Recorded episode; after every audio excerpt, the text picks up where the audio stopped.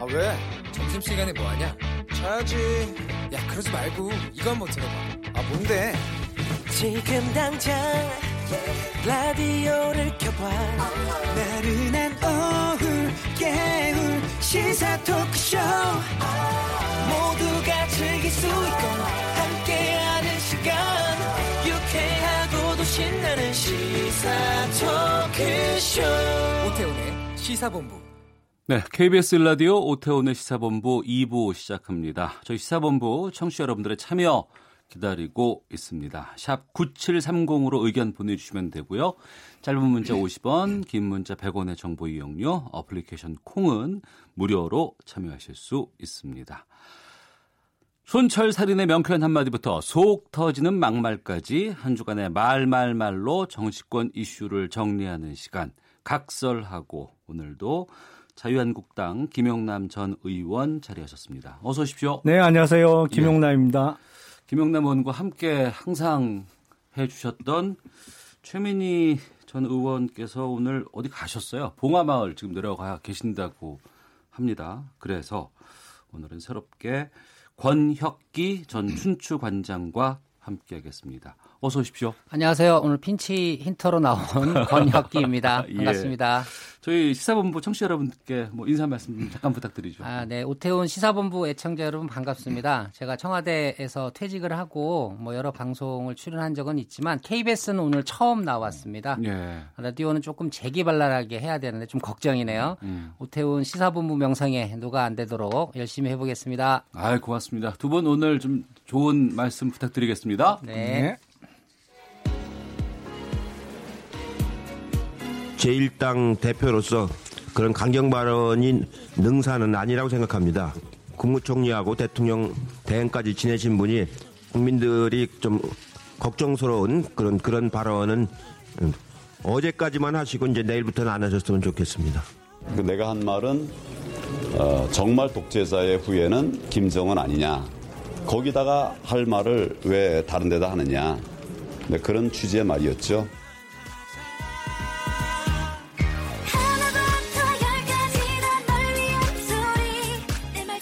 네, 지난 5.18 광주 민주화운동 어, 기념식에서 문재인 대통령이 발언을 했고 연설을 했고 또 이후에 황교안 대표가 관련된 얘기를 했습니다. 지금 독재자 관련된 독재자의 후예 발언을 놓고 공방이 지금 가열되고 있는데 두 분께서는 어떻게 들으셨는지 좀 궁금하네요. 먼저 김영남 의원께서 사실은 이제 그 5.18 기념사에서 독재자라는 말이 나왔습니다만 한 일주일 전쯤에 이 말이 회자가 됐죠. 그러니까 취임 2주년 기념 KBS와의 아, 단독 대담에서 예. 질문에 이제 독재자라는 비판에 대해서 어떻게 생각하느냐라는 음. 질문이 있어서 이제 그거 때문에 그 다음날 뭐 인터넷이 뜨거웠습니다만 네. 그게 아마 마음에 좀 남으셨던 것 같아요. 음. 그래서 내가 아니고 나하고 생각이 다른 사람들이 뭐 독재자의 후에 뭐 이런 식의 표현이 나오다 보니까 예. 아 이게 공방이 주고 어, 주고받고 있습니다만 사실은 저는 그렇게 생각합니다. 이제 5.18은 국가 기념일이잖아요. 국가 기념일에 대통령의 기념사를 통해서 자신과 생각이 다른 사람으로 다른 사람들을 공격하는 건 좀 심했다. 음. 아, 그런 경우 보지도 못했고요. 그러다 보니까 이게 한참 여진이 지속되고 있습니다. 예. 권혁기 춘추관장께서 아무래도 이제 5.18에 대한 부정, 망언의 시작점과 그리고 이제 뭐 황교안 대표도 인정하셨죠. 뭐 망언이라고 인정하시고 또 국민께 사과하고 음. 징계 절차에 돌입까지 하셨는데 아직 이제 마무리를 못해서 이제 논란이 좀 남아 있는 정국 아니겠습니까? 그래서 이제 시작과 마무리를 져야 할 정치적 책무는 일단 황교안 대표와 한국당에 이제 있는 것이죠. 어, 5.18 민주화 운동은 뭐 아시다시피 에, 노태우 대통령 시절 그리고 김영삼 대통령 시절에 한국당이 주도해서 만든 법이고 그때 마무리가 된 겁니다. 네. 그리고 이명박 박근혜 대통령 시절에도 국가 공식 행사로 어, 치루어졌습니다. 이전 정부와 국가가 인정했던 그 5.18을 폄훼하는 주장에 대해서 정부를 대표의 대통령이 입장을 밝히는 것은 어떻게 보면 정부와 대통령의 책무의 하나라고 좀 보여지고요. 어찌됐든 간에 이 문제를 다시 황교안 대표가 이제 김정은 독재자 후예론으로 이제 반박을 하셨는데 저는 5.18 망원 정국을 한국당이 이제 탈피하시려면 네. 어, 다시 이렇게 색깔론적인 정치적 반박으로 나서는 것보다는 광주에서 약속을 하신 것처럼 조속히 징계를 마무리하는 것이 올바른 수순이다 이렇게 보여집니다. 예. 그 황교안 대표의 그 연설 도중에 나온 그 발언 있지 않습니까? 그 대변인 짓, 대변인 질, 뭐 이렇게 좀 이렇게 잘 어떤 단어로 들었는지에 따라서 좀 어, 확장이 될 수도 있는 여지가 있을 것 같은데 김영남 의원께서는 어떻게 들으셨어요? 그래서 본인이 이제 대변인은 얘기했지만 지시라는 단어는 안 썼다고 얘기를 하고 예. 뭐 명확히 모르겠어요. 잘 음. 들리지는 않더라고요. 그래서 예. 어, 본인이 그렇게 주장을 하니까 뭐 대변인 지시라고 얘기했다라고 그 확정 짓기는 어려울 것 같고요. 음. 다만 이게 정말 대변인 노릇을 했다면 그건 잘한 행동이라고는 볼 수가 없죠. 그러면 예. 아, 행동 중에 잘못한 것에 대해서는 우리가 이제 순수하게 우리말로 이제 습관적으로 지시라는 것을 붙입니다. 근데 본인이 그 대변인까지는 얘기했지만 그 뒷단어는 얘기 안 했다고 하니까 음. 본인 얘기를 믿어야죠. 그리고 지난주에 제가 좀 충격을 받은 것은 연이어서 북한이 미사일을 쏘고 도발을 하고 있는데 우리는 이제 북한이 미사일을 쏘면 남한은 쌀과 달러를 쏘기로 결정을 했어요. 그러니까 800만 불하고 뭐 식량 지원을 하기로 어, 결정을 했는데 인도주의 차원에서 글쎄 북한이 핵과 미사일을 개발하도록 인민들을 먹여 살리고 의약품을 제공하는 걸 남한이 계속 도와주는 게 아, 과연 인도주의적인 결정인지는 대단히 의문입니다만 네. 지원을 하기로 결정했다고 하면 적어도 김정은 정권을 향해서 북한 주민을 먹여 살려야 될 일차적인 책임은 너희들한테 있는데 너희들이 계속 딴짓해서 고통을 받고 있으니까 우리가 도와는 줍니다. 도와는 주지만 빨리 쓸데없는 짓 하지 말고 주민을 배불리 먹이고 아픈 사람 약 줄 생각부터 하라는 취지의 적어도 메시지 전달과 동시에 지원 결정을 했어야 되는 것이 아닌가. 이제 그런 게 없는 상태에서 계속 하니까 뭐 대변인 얘기도 나오고 계속 비판이 이어지는 것이 아닌가 싶습니다. 예. 권혁기 원장님. 저는 일단 민경욱 대변인의 실수라고 보여집니다. 그 현장에서 연, 화면을 보면 현장에서 당 대표가 이제 그 시민들을 상대로 연설 중인데 갑자기 대변인이 메모를 이렇게 보여주니까 그 메모를 보면서 당 대표가 이제 다시 연설을 좀 고치신 건데 어. 뭐 순간 좀 당황하셨던 것 같아요. 근데 이제 발음상으로 보면 지, 직 하여튼 비슷하게 들려서 지금 당 대표까지 이 막말 시비에 휘둘리는 이제 진기록을 세워버렸는데 뭐 당신이 아니시라고 하니 뭐 저는 아니라고 믿고 싶습니다. 예. 근데 이제 이 뭐 지시냐 직이냐 질이냐 이게 중요한 게 아니고 계속해서 이제 한국당이 장애 투쟁 중에 에, 원내대표 당 대표까지 이게 막말 시비에 휘둘리는 것 자체가 일단 이 장애 투쟁 장기화의 후유증이라고 저는 봅니다. 아무래도 이제 장애로 나가게 되, 나가게 되면 국회에서 발언하는 것보다는 훨씬 더 수위가 높아지는 탄성이 붙거든요. 네. 어, 그런 후유증이 하나다라고 일단 보여지고요. 아, 뭐, 황 대표는 어, 대통령의 발언을 이제 당신과 아, 한국당을 독재주의 후예라고 지칭했다 이렇게 단정적으로 규정하셨는데 뭐 대통령이 한국당을 독재주의 후예로 지칭할 리도 없다고 보고요. 저뿐만 아니라 모든 국민들이 그렇게 보지 않을 겁니다. 당연히 그렇게 보지 않을 거라고 보고요. 다만 이제 5.18을 부정하는 세력이 있긴 있죠. 지금 뭐 전두환 대통령 같은 경우 재판 진행 중인데 여전히 부정하고 계시지 않습니까? 그래서 그런 측면에서의 역사적인 어떤 평가, 종결 이런 걸 하자는 의도이기 때문에 이 부분은 아까 말씀드린 것처럼 다시 뭐 김정은 위원장까지 끌어들여서 정치적 오버액션으로 가는 건 지금 중단할 때가 되지 않았나 그렇게 보이죠. 예. 국회 정상화를 바라는 시각들은 많습니다만 지금 어찌됐건 간에 한국당은 장외투쟁 중에 있는 상황이고 지금 국회는 열리지 않고 있는 상황입니다. 궁금한 게 그 장외투쟁은 언제까지 지금 예정돼 있는 건지 아니면 어떤 것들이 변화가 되면 들어올 수 있는 건지에 대해 궁금증이 좀 있거든요. 일단 이번 토요일 저녁에 광화문에서 어, 대규모 집회가 예정되어 있고요. 예.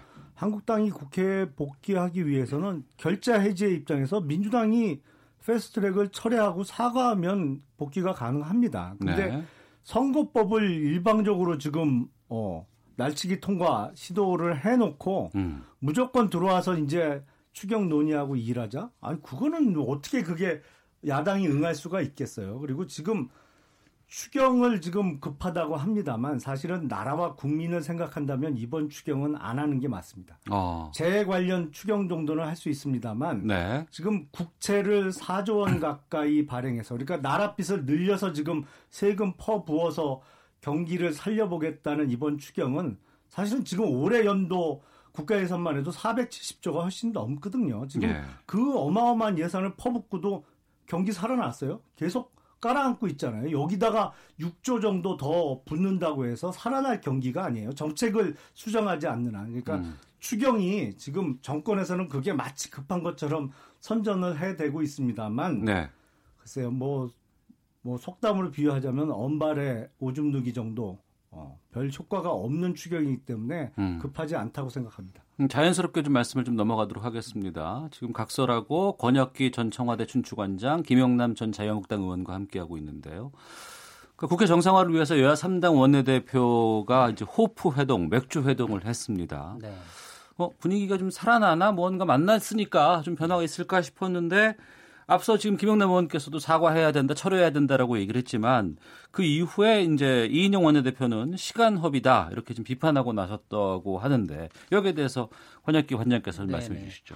그래서 뭐 일단 결과물은 안 나왔지만 일단 엊그저께 있었던 호프 회동은 바람직해 보이고요.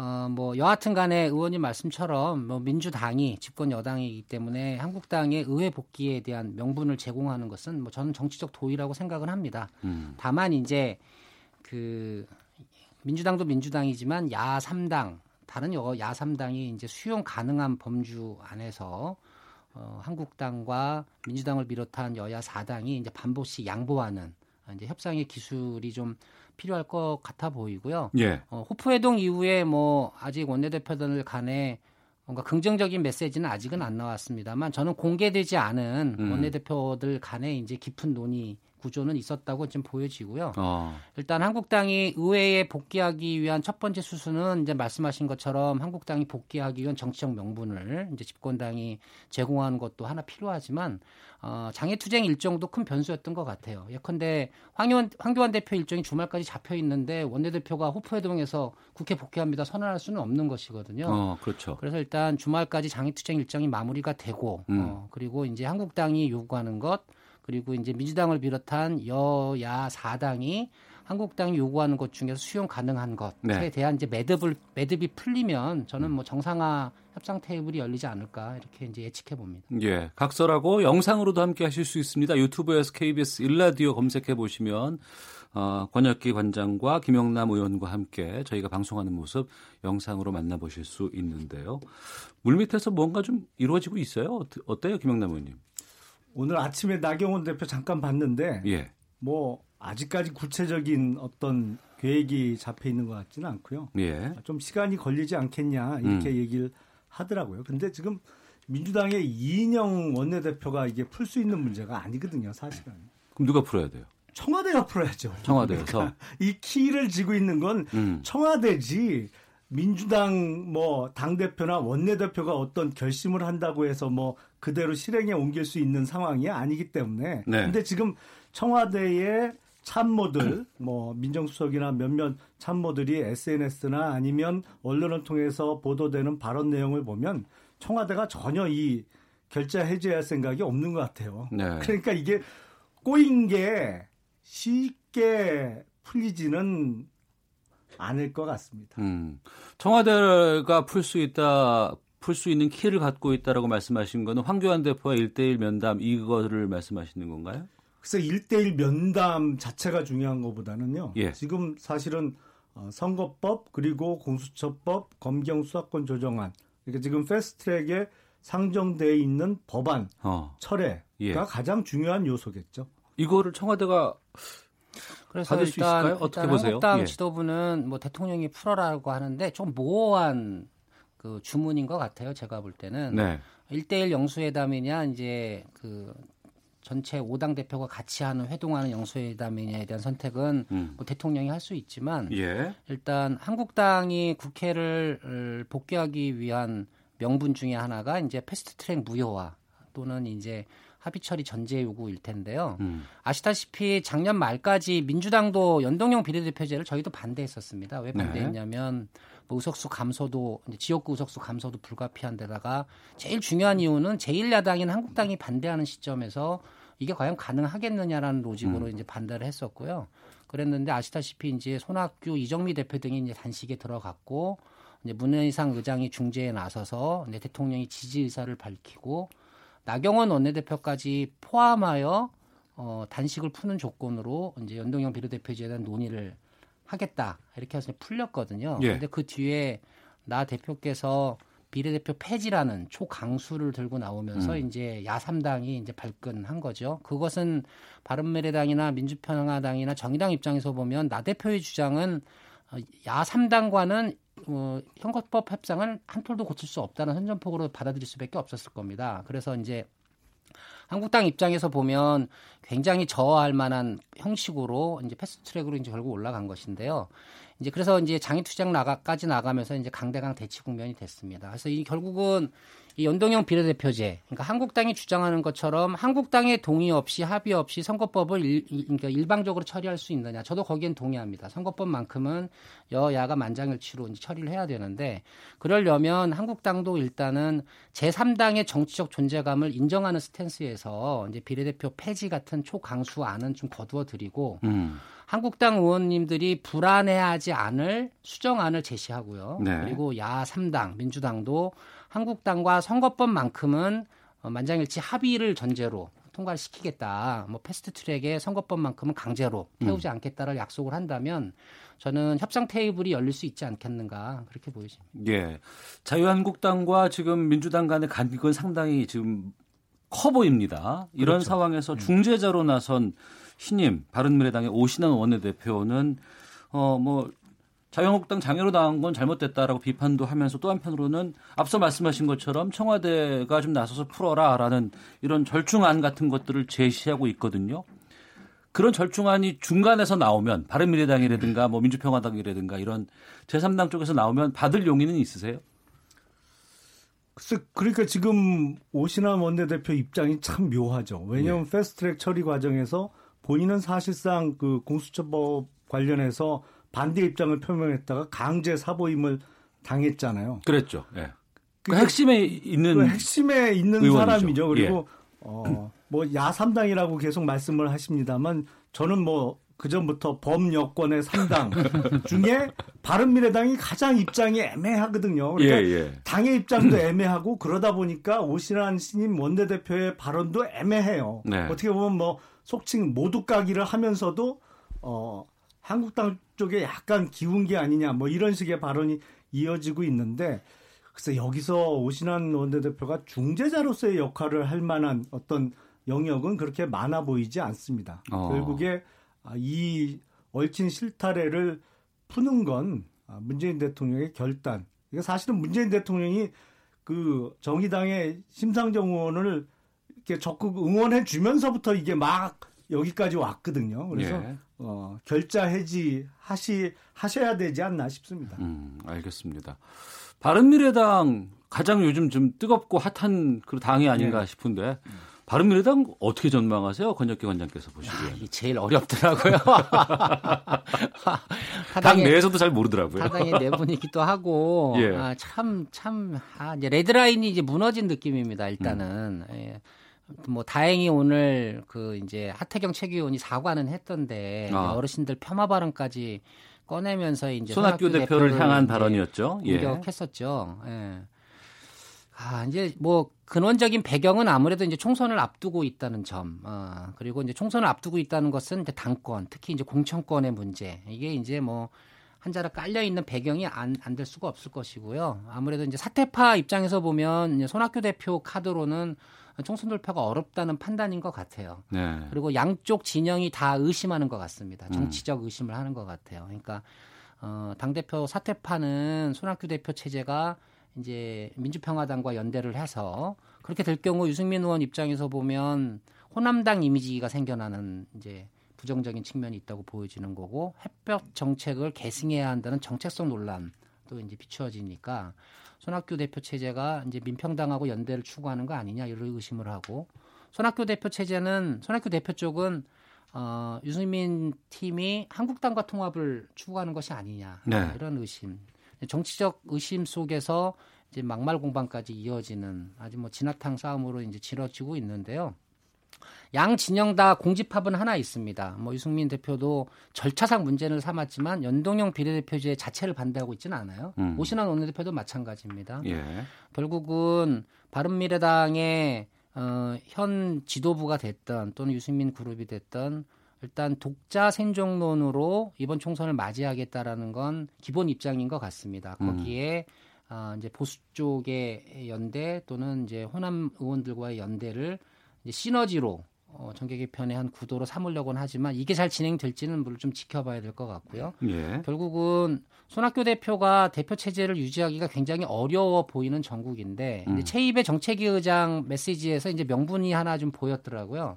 안철수 전 의원의 복귀 시까지 당을 이제 중도 성향으로 안착화시키는 게 손 대표의 임무다. 어. 그 얘기인 즉슨 안철수 전 의원이 국내로 복귀를 해서 이제 유승민 의원과 당을 직접 이렇게 지휘하겠다라고 나서면 그때는 손 대표가 이제 퇴직 퇴사할 명분이 있다 뭐 이런 사퇴할 명분이 있다 이런 입장인 것 같아서 거기까지 진행이 될지 좀 지켜봐야 될 것 같습니다. 예.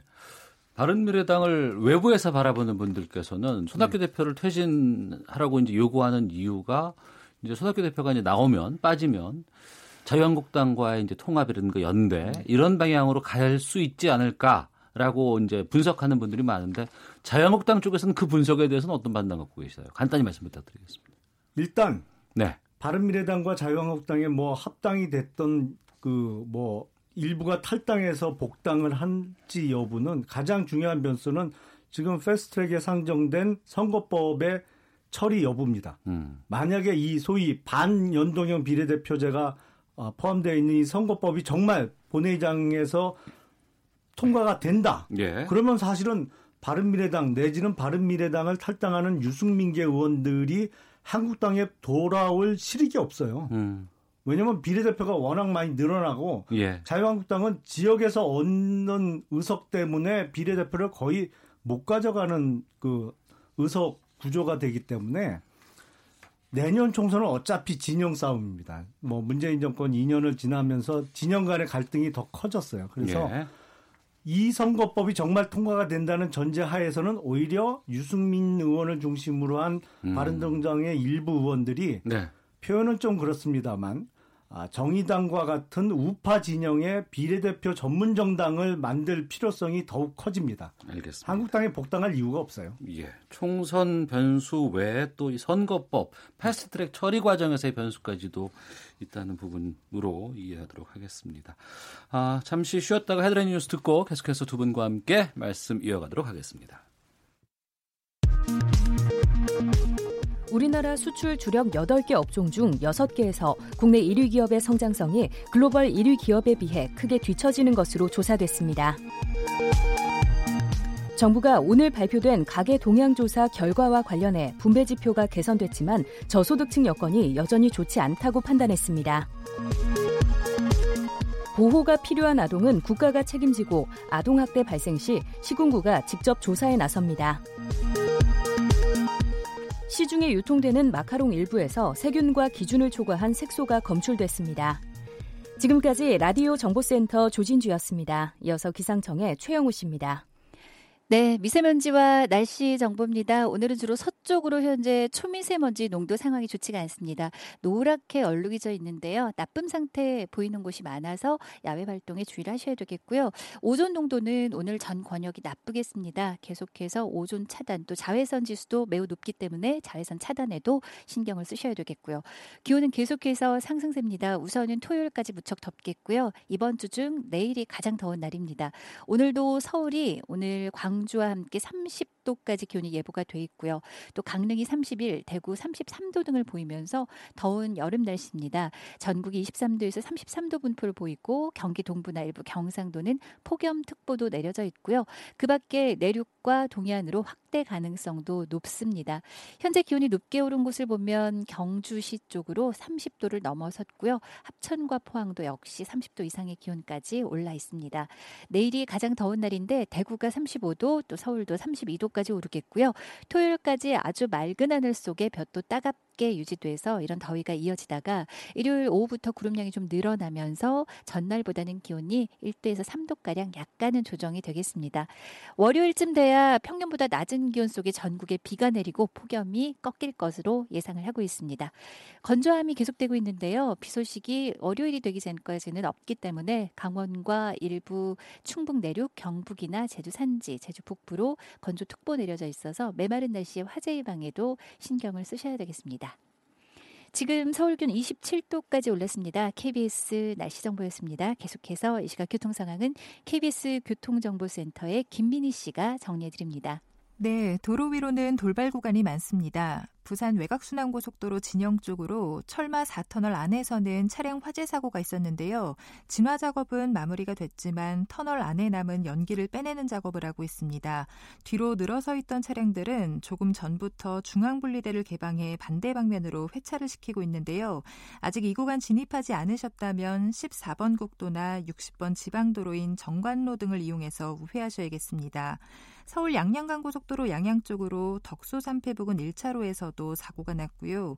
영동고속도로 강릉 쪽으로 동군포 부근 사고는 처리 작업이 마무리됐지만 뒤로 군포 나들목부터 정체 남아 있습니다. 경부고속도로 서울 방면으로 죽전 휴게소 부근 사고 역시 처리 작업은 마무리됐지만 신갈분기점부터 정체고요. 서울 시내 내부순환로 성산대교 쪽으로 기름 램프 부근 1차로에는 고장난 차가 서 있어서 뒤로 종암분기점부터 속도 줄여 지납니다. KBS 교통정보센터였습니다.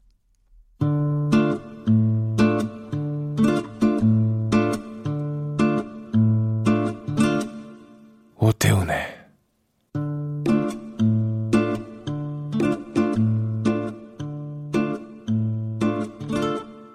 시사본부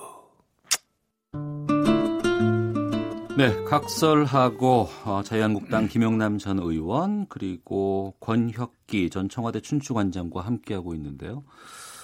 권혁기 관장님 자리에 원래 최민희 전 의원이 항상 있었습니다. 네. 어, 아마 지금 봉화마을에 계시는 것 아, 같은데. 봉화에 가셨군요. 네. 30분 채 안 남았어요. 지금 2시부터 추도식이 열리는데 현장 연결해서 잠깐 말씀 듣고 계속해서 이어가도록 하겠습니다. 먼저 KBS 창원 천국의 백주연 리포터 나와 계시죠? 네, 여기 있습니다. 예, 지금 분위기는 어때요? 네, 행사 준비를 위한 손놀림이 바빠지고 있는데요. 곳곳에서 진행 요원들의 분주한 모습을 볼 수가 있습니다. 어, 식 시작 시간이 가까워지면서 더 많은 추모객들 발길이 이어지는데요. 어, 많은 인파가 몰릴 것으로 예상되는 가운데 경찰이 돌발 상황에 대비해 경비 태세를 강화하고 있습니다. 어, 추도식과 대통령 묘역 입장을 위해서는 검색대를 통과해야 됩니다. 어, 그리고 제가 일부 첫 번째 연결에는 대통령 묘역 앞에서 진행을 했고요. 지금은 이제 추모식, 아, 추도식 본식이 진행될 행사장 안으로 들어와 있는데요. 어, 무대 앞쪽으로 많은 시민들이 자리를 메우고 있고요. 또 뒤쪽 산 언덕에도 많은 시민들이 추도식을 함께하기 위해서 지금 자리를 메우고 있습니다. 예. 그리고 앞쪽 스크린을 통해서도 지금 식전 영상이 지금 나가고 있습니다. 예, 많은 분들과 함께하고 있는 그런 자리에 계시는데 앞으로도 좀 수고해 주시고요. 고맙습니다. 네, 고맙습니다. 예, 이어서 현장에 있는 최민희 전 의원 만나보겠습니다. 의원님 나와 계시죠? 예, 안녕하세요. 최민희입니다. 예, 봉하 언제 가셨어요? 언제 도착하셨습니까? 아, 저 방금 전에 사이드카 타고 도착했습니다. 사이드카를 타셨어요?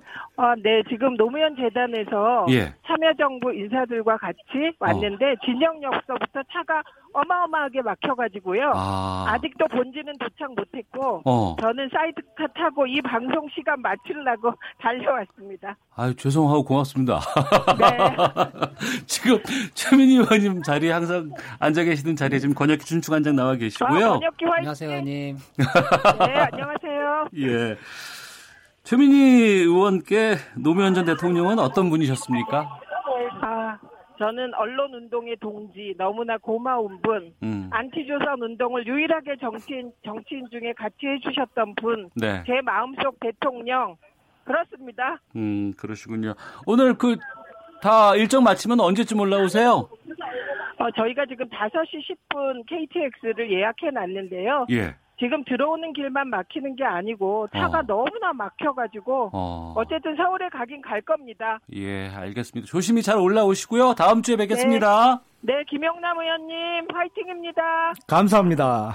네, 안녕하세요. 예. 자, 아, 민주당의 최민희 전 의원 현장에 계셨는데요. 봉화마을 연결해서 말씀을 드렸고 또 현장에서 수고해 주신 백주영 리포터도 고맙다는 말씀 전하겠습니다. 권혁기 전 청와대 춘추관장, 김용남 전 자유한국당 의원과 각설하고 다음 주제로 가보도록 하겠는데요. 3253님께서 권혁기 관장님 선하고 유한 인상이신데 어 유튜브로 보시나 보다. 아, 네. 말씀은 날카롭게 쟁점을 잘 짚어서 말씀해 주셔서 듣기 좋습니다. 감사합니다. 의견 주셨고 1880님 김영남 의원님 언제나 그렇듯 말씀 너무 잘하십니다. 응원합니다. 파이팅 이렇게 의견 보내주셨습니다. 저는 최민희 의원님이 권 장관님 그권 네. 관장님 그 화이팅 하길래 네. 속으로 아 예정이 필요 없구나 했는데 마지막에 또 저도 화이팅 해줬어요. 아, 네. 역시 뭐 어, 사람도 오래된 사람 인연이 최고구나 다시 한번 깨달았습니다. 알겠습니다. 준비된 인터뷰 아, 인서트 있- 있나요? 아, 없, 없습니까? 아, 알겠습니다. 그럼 계속해서 아, 다음 주제로 좀 가보도록 하겠습니다. 가만있어 보자. 그럼 두 분께서는 노무현 대통령 어떤 분이셨는지도 궁금하네요. 먼저 김영남 의원님께서. 저는 뭐 개인적인 인연이 있지는 않고요. 음. 다만 제가 이제 검사할 때 2003년도에 그 환경 업무 유공으로 대통령 표창을 받았는데 당시 이제 현직 대통령이셨죠. 근데 환경의 날 그 기념식에 당시 한명숙 총리가 대리 시상을 하셔서 어, 뭐 직접 받지는 않고 예. 그 정도 인연 정도 있습니다. 그러면은 검사와의 대화 그것 있을 때 검사하셨잖아요. 예.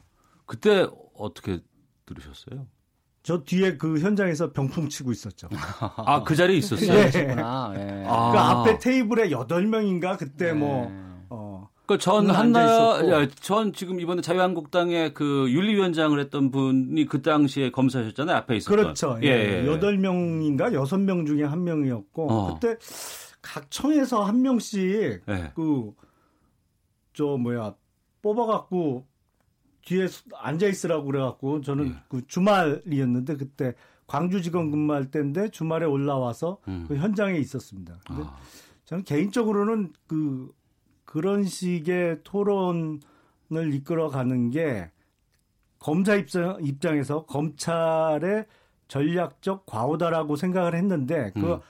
앞에 앉아서 직접 예, 그 예. 토론하시는 분들은 따로 팀을 짜갖고 음. 뭐 자기네들끼리 얘기를 진행하다 보니까 전략상은 좀 미스였지 않았나 싶습니다. 알겠습니다. 권혁기 원장께서는 저는 이제 2000년도 노무현 전 대통령께서 이제 부산 북강 서울에 출마하셨다 낙선하셨잖아요. 예, 예, 예. 그때 그 낙선하신 직후에 이제 임종석 전 실장하고 이제 부산에 내려가서 어. 노무현 전 대통령을 찾아뵀던 기억이 있고요. 예. 어, 2002년도에 이제 대선을 이제 캠프 요원으로 치르고 2003년도에 이제 참여정부 청와대에 같이 청와대로 가서 2년여간 제가 행정관으로 대통령을 모셨던 어, 그런 기억이 있습니다.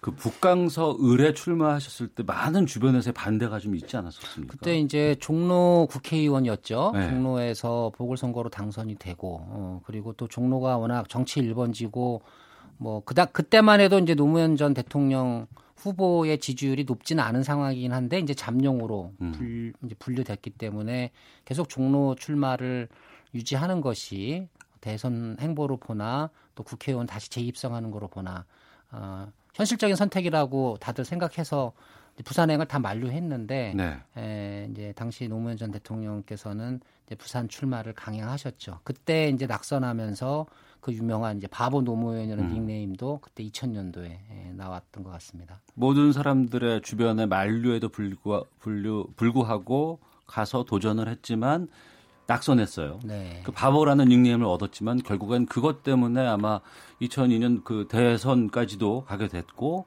대통령까지 오른 것이 아닌가 싶은데 노무현 대통령에 대한 재임 당시 공가를 두고 상당히 평가가 엇갈립니다. 또 당시에는 뭐 어마어마한 반대도 많이 있었고요. 국민적인 반대가 좀 상당히 높았던 적도 있었고 이런 부분들에 대해서 김용남 의원께서는 어떻게 보셨는지.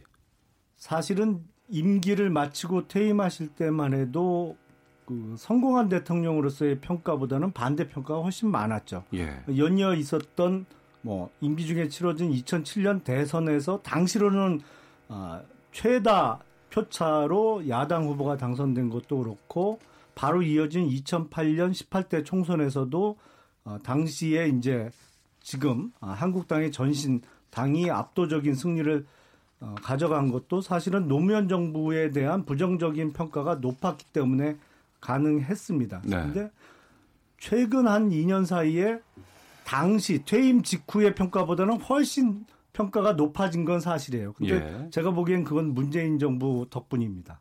어떤 왜? 뜻이죠? 많은 국민들이 차라리 그때가 나았다라고 생각하시는 분들이 워낙 많기 때문에 네.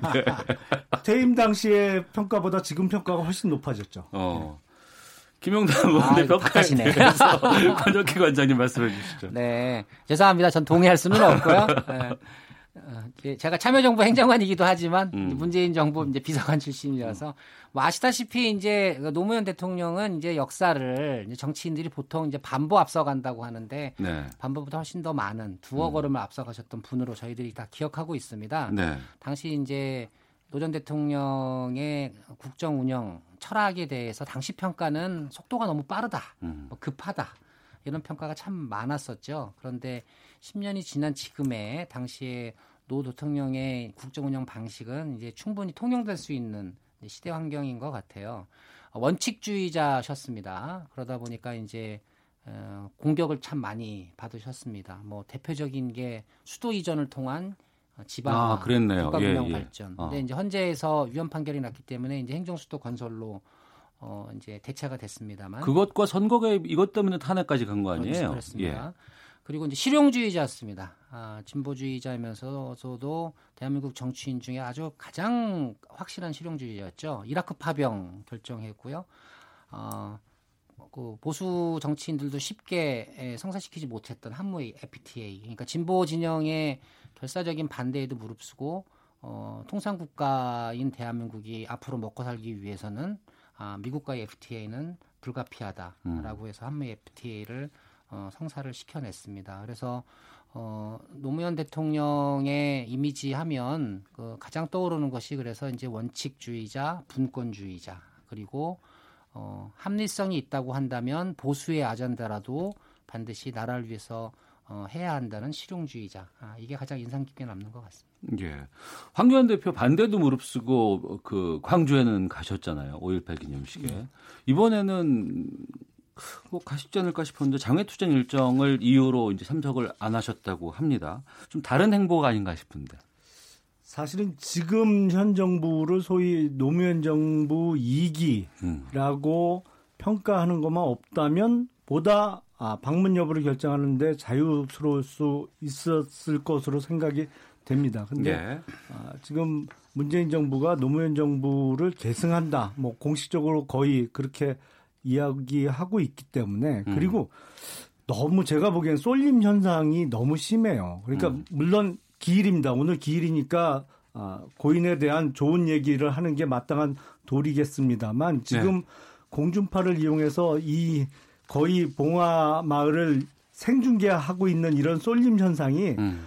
너무 심한 것 같아서 물론 공도 있고 과도 있습니다. 예. 아, 근데 제1야당 대표까지 그 쏠림 현상에 아, 동참하는 것도 또 적절해 보이지는 않습니다. 알겠습니다.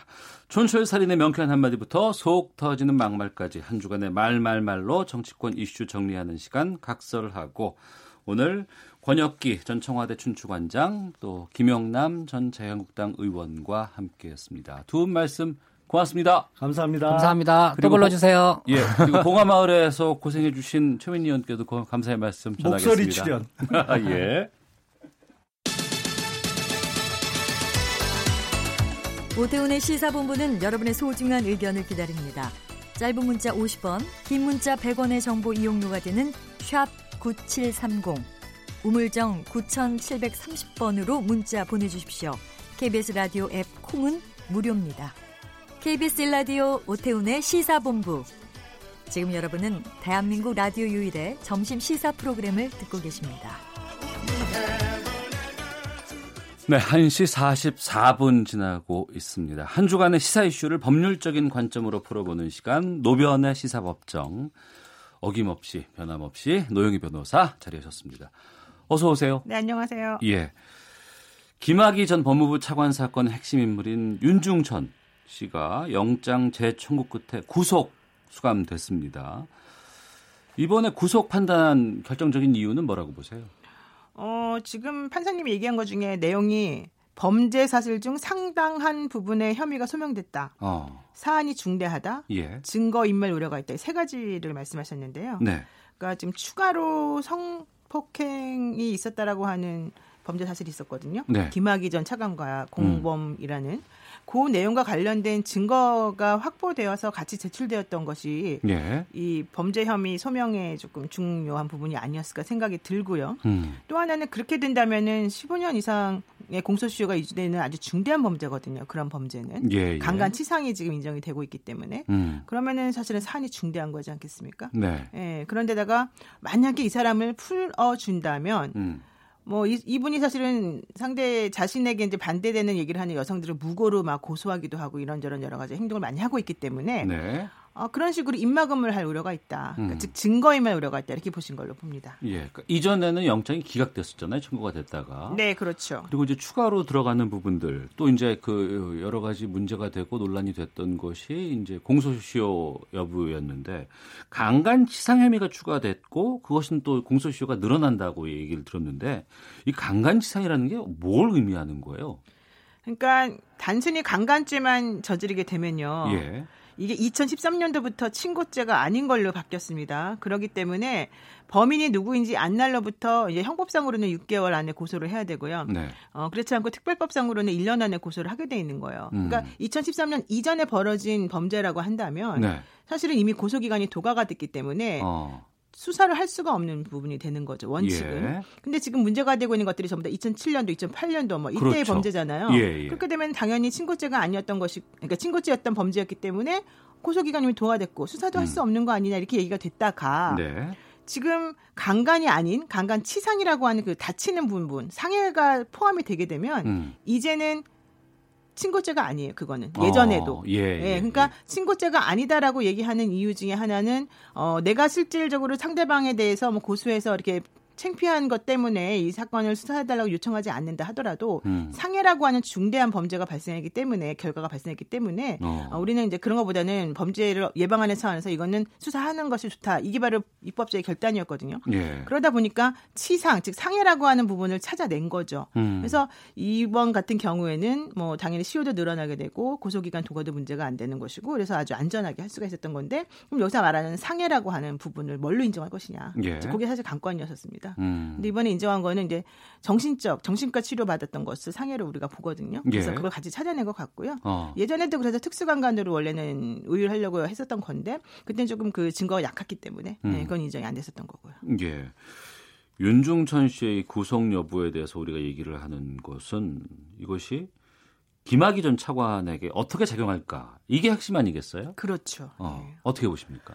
어, 매우 불리하게 작용합니다. 김학의에게 불리하다. 네, 어. 이번에 검찰에서 김학의 전 차관에 대한 영장을 청구할 때 네. 성접대 받은 사실을 200회 정도 막 구체적으로 나열을 했지만 실제 그 건으로 영장을 청구한 건 아니에요.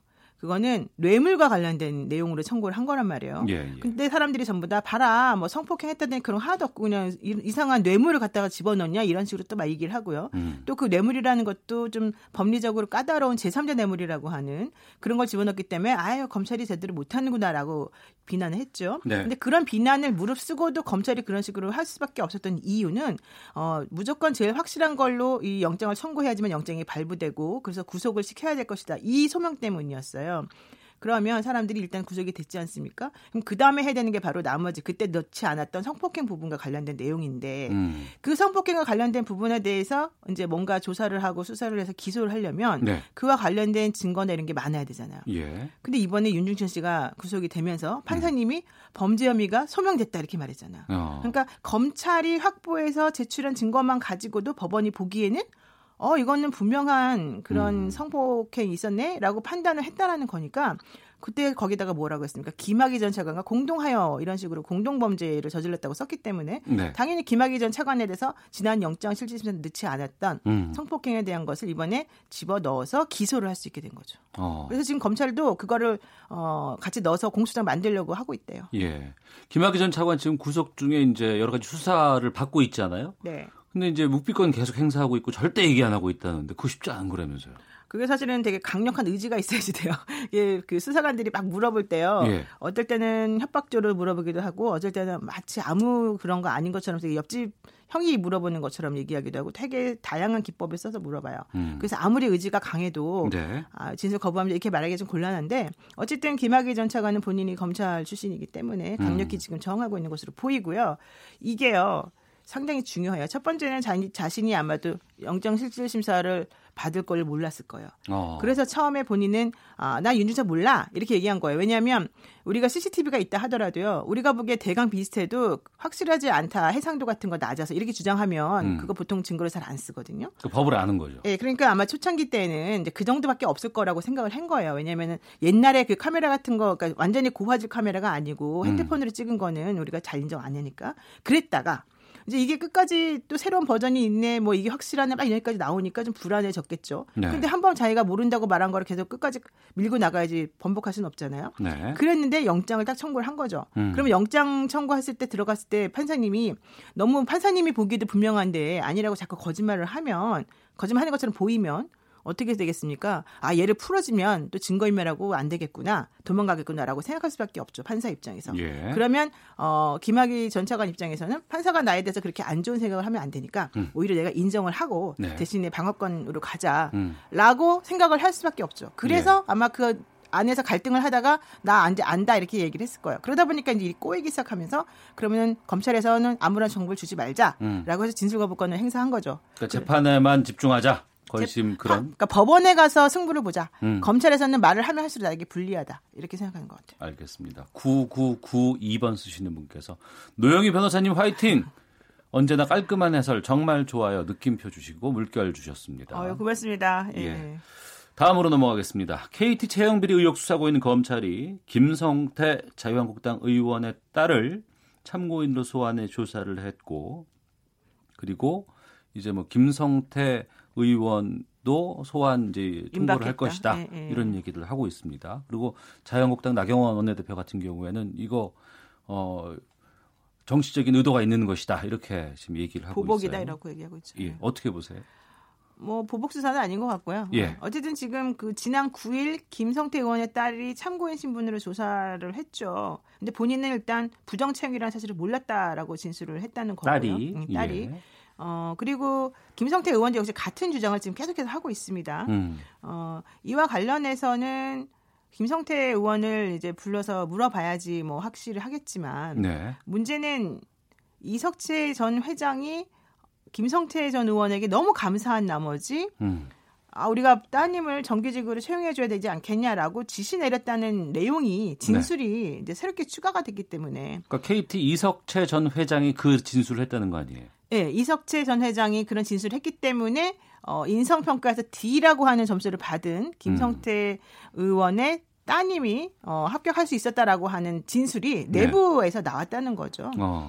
그렇기 때문에 사실은 이 부분에 조금 애매할 수 있어요. 뭐 본인들은 몰랐을 수도 있어요. 음. 왜냐면은 어 취직을 시켜주면서도 이러저러한 이유 때문에 시켜줍니다. 이렇게 말 안 할 수도 있는 거잖아요. 네. 그러니까 뭐 그거는 가봐야지 압니다만은 음. 어쨌든 본인들은 지금 어 상당히 아니라고 얘기합니다. 그런데 제가 봤을 때는 정황이나 이런 여러 가지 것들을 봤을 때 진짜 오비 일학인지 네. 좀 뭔가가 찜찜하다 이렇게 말할 수밖에 없을 것 같아요. 그럼 그 정황을 좀 오비일학인지 아닌지를 좀 판단할 수 있는 근거들을 찾아봐야 될 것 같아요. 그렇죠. 예, 예컨대 지금 이 따님은 입사 지원서도 내지도 않았고 그다음에 나중에 인성 검사는 한번 했는데 D 점수 받았는데도 합격이 됐다. 예. 그럼 본인은 입사 지원서도 내지 않았는데 갑자기 자기를 불러서 뭔가 취직을 시켜주겠다 그러면 음. 이상하게 생각하지 않겠습니까? 상식적으로. 어, 그럼요. 예, 그리고 궁금하게 생각하겠죠. 그리고 이제 이렇게 의원님의 딸이 딸이니까 나를 좀 잘 해주나 보다 음. 이렇게 생각할 수도 있죠. 자, 그럼 그렇게 뭔가 미필적 고의라고 하는 부분이 하나가 들어가는데요. 네.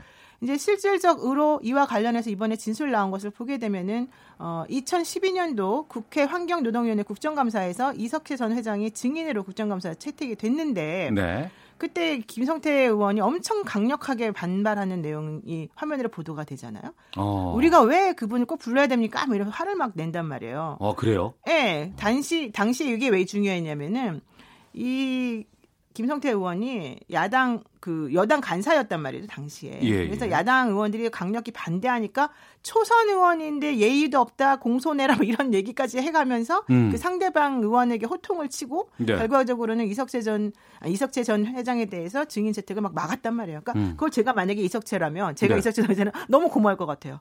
나를 위해서 저렇게까지 몸바쳐 싸워주는구나. 한노이 간사 예, 예. 역할을 하고 있는 분이 그렇죠. 예. 어. 그리고는 사실 근데 그렇게 해야 될 이유가 없지 않습니까? 그렇죠. 그러면은 뭔가 고맙겠죠. 어. 자, 그럼 우리가 아무 사심이 없다고 생각하면 저분이 왜 저렇게 나를 위해서 저렇게 해줄까? 정말 원래 착한 사람이라서 음. 이렇게 생각해 볼 수도 있겠지만 네. 대부분은- 아유, 그 쉽잖아요. 대부분은 그렇게 안 생각하겠죠. 예, 예, 근데 예. 그러고 난 다음에 곧바로 딸을 취직시켜 주었다. 음. 그때 원소도 내지 않은 사람을 네. 아 그러면은 이거는 거- 뭔가 부정처사 후 수뢰죄, 즉 어. 딸의 채용이라고 하는 것을 우리가 뇌물로 볼 수 있을지 없을지 모르겠습니다. 법리적으로. 예. 그렇지만 만약에 그것을 법- 법리적으로 뇌물로 본다면 결과적으로는 부정한 행위, 즉 증인으로 채택되는 걸 막는 그런 부정한 행위, 이게 직무 관련성이 있죠. 여당 음. 간사였으니까. 그런 행위를 한 다음에 대가로 딸의 채용을 도와준 뇌물 수수 혐의가 적용될 수 있는 거 아니냐. 네. 그러면 기존에는 어, 업무 방해로만 들어갔던 것하고는 완전히 양상이 달라지는 거기 때문에 음. 이 부분에 대해서는 사실은 누가 보아도 이상하다. 예, 이 정도 될 것 같아요. 네. 원래 채용 비리는 이쪽이 아니었었어요. 그렇죠. 김성태 의원이 직접 막 얘기했던 건 이제 서울시 교통 공사에 네, 뭐, 뭐 이런 시- 거였는데 네, 이게 지금 네. KT로 지금 옮겨간 상황이고 KT 채용 비리 관련해서 저희 프로그램에서도 이제 몇 번 뭐 KT 새노조라든가 이런 쪽 관계자들 연락해서 확인을 해본 적도 있는데 지금 주- 이 수사가 착수된 지 꽤 됐거든요. 그렇죠. 그동안 여기 이와 관련해서 뭐 수사가 진행되고 재판 넘겨진 정황이 좀 있었습니까? 없죠. 이게 지금 전체적으로 문제가 되는 게 12명인데요. 일단 네. KT 사람들만 지금 구속이 되고 있습니다. 그리고 음.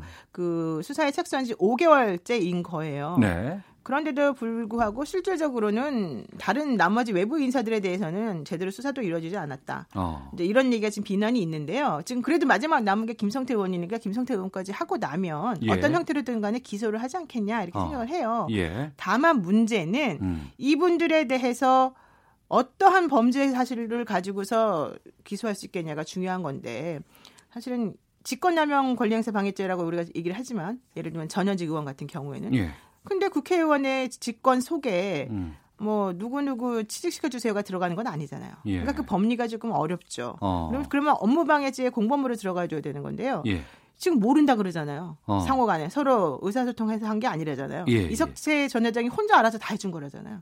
아, 그렇게 밀고 나갈 수도 있겠다. 예, 그렇게 되면 사실은 이쪽 사람들은 아 나는 뭔지 모르지만 혜택을 받은 건 같은데 어. 실제 내가 뭐 해달라고 한 적도 없는데 나를 왜 그러세요? 이렇게 말해버리면 할 말이 없는 거죠. 알겠습니다. 갈 길이 좀 머네요. 멉니다. 어.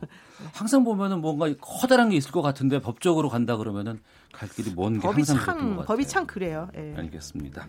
시사법정 노영희 변호사와 함께했습니다. 말씀 고맙습니다. 네, 고맙습니다. 예, 오태훈의 시사본부 마치겠습니다. 내일 뵙겠습니다. 안녕히 계십시오.